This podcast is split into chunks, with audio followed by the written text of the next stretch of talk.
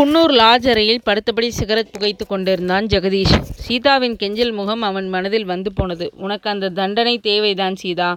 உன்னை கொலை செய்ய வேண்டும். ஆனால் நான் சிறைக்கு போகக்கூடாது. அதான் என் நோக்கம்.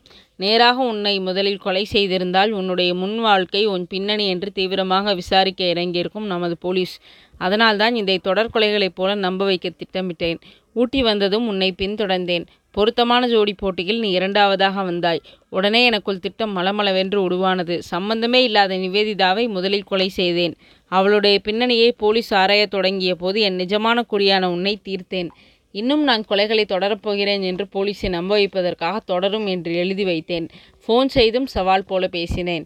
என்னை மூளை பிசகியவன் என்று போலீஸ் நினைத்திருக்கிறது. நாளைக்கு நான் யாரை கொலை செய்யப் போகிறேன் என்று மனை மண்டையை பீத்து கொண்டிருக்கிறது.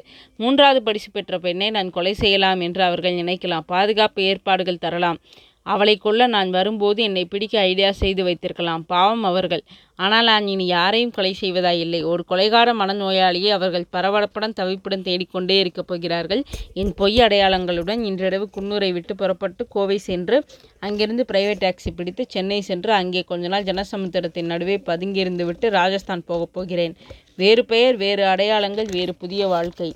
அதற்கு பிறகு இவர்களால் என்னை பிடிக்கவே முடியாது. ஜெகதீஷ் சிகரெட்டின் சாம்பல் நீளமாகி விட்டதை கவனித்து கட்டிலுக்கு வெளியே தட்டிவிட்டு தனக்கு தனி சிரித்து கொண்டான். மணி பார்த்தான். மாலை நாலு மணி. ஏழு மணி ஆகட்டும். நன்கு இருட்டட்டும். அதுவரை தூங்க உத்தேசித்து கண்களை முடிஞ்சான் ஜெகதீஷ்.